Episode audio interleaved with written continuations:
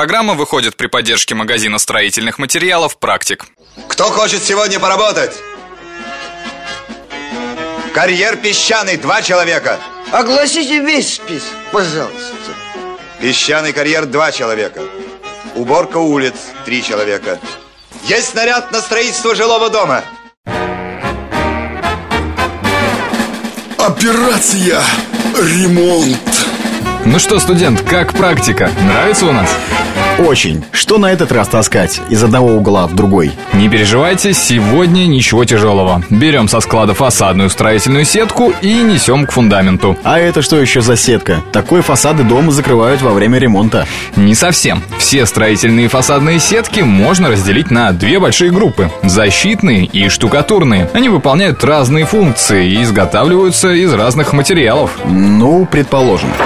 Итак, защитная фасадная сетка, в основном ее изготавливают из полиэтилена, и она очень прочная, поверьте мне. Плоские нити, из которых методом узлового плетения изготавливается сетка, не позволяют ей произвольно расплетаться в случае повреждения, ну или по краю обреза. И что, прям человека может выдержать? Конечно, помимо этого стоит отметить, что сетка пропитывается специальными составами, которые предотвращают гниение. А вот отличаться она может толщиной нити, размером ячеек, ну и цветовым исполнением. А еще куда такую сетку берут? Выбор-то в магазине огромный. Например, декоративное укрытие ремонтируемого здания, предотвращение рассеивания строительной пыли, защита строительных лесов от вредного воздействия окружающей среды, ну или продление срока их службы. Более того, она способна сохранить жизнь рабочего, если он оступится с лесов.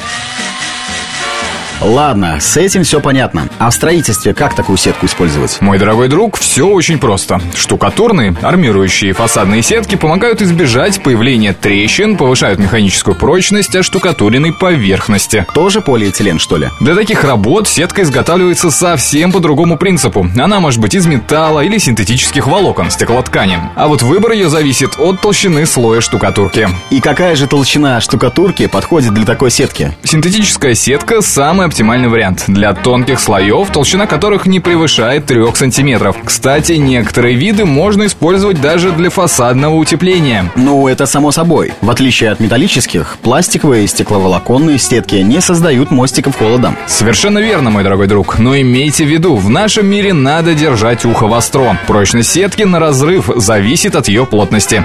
Многие недобросовестные производители указывают на этикетке меньшую плотность, чем есть на самом деле. И как же это проверять? Элементарно. Взвешиваем рулон и делим полученный вес на его площадь. Она также указывается на упаковке. И тогда мы получаем реальную плотность. Что-то я заработался, пора бежать. А ты давай, неси сетку к фундаменту и не отлынивай от работы. Кто бы сомневался.